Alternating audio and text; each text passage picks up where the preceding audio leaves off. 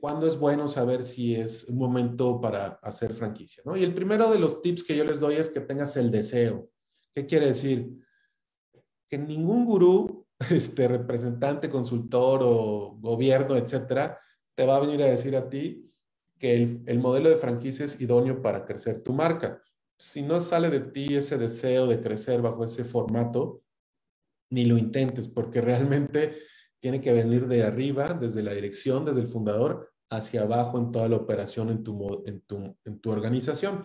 Entonces, número uno es el, el deseo que venga realmente de ti, de estar listo mentalmente y empresarialmente. Lo segundo es la franquiciabilidad.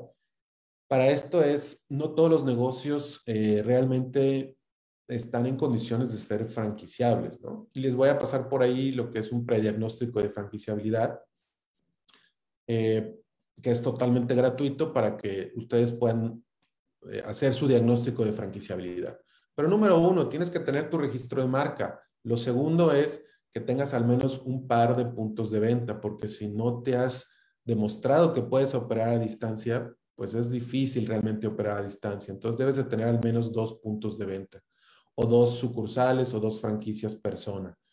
Lo que sea, pero que sean al menos dos. Después, las, lo que yo denomino las tres R's de las franquicias, ¿no? Que es la rentabilidad, que es la reaplicabilidad y lo, y lo que es la repetitividad.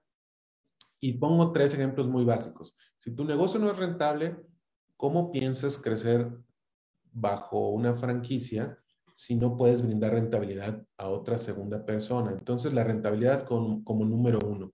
Lo segundo es la repetitividad. ¿Qué tan avanzado estás en la manualización y estandarización de tus procesos, verdad? Para que alguien más los pueda aprender y los pueda repetir. Y luego, ¿qué tan reaplicable? Porque de, de pronto en el mismo país hay muchas diferencias en costumbres y en gustos y en necesidades, y lo que funciona en el norte no siempre funciona en el centro o no siempre funciona en el sur.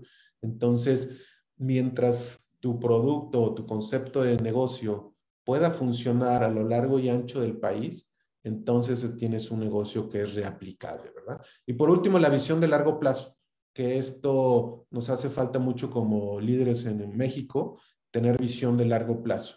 Las franquicias no son para hacerte rico de un día a otro, ni mucho menos, ni siquiera son para hacerte rico, sino para brindar autoempleo y oportunidades rentables para otras empresas. Y pensar en el largo plazo implica que busques relaciones de largo plazo con tus franquiciatarios. Entonces, ¿cuándo debo hacer franquicia? Cuando al menos tengo estos elementos que acabo de mencionar.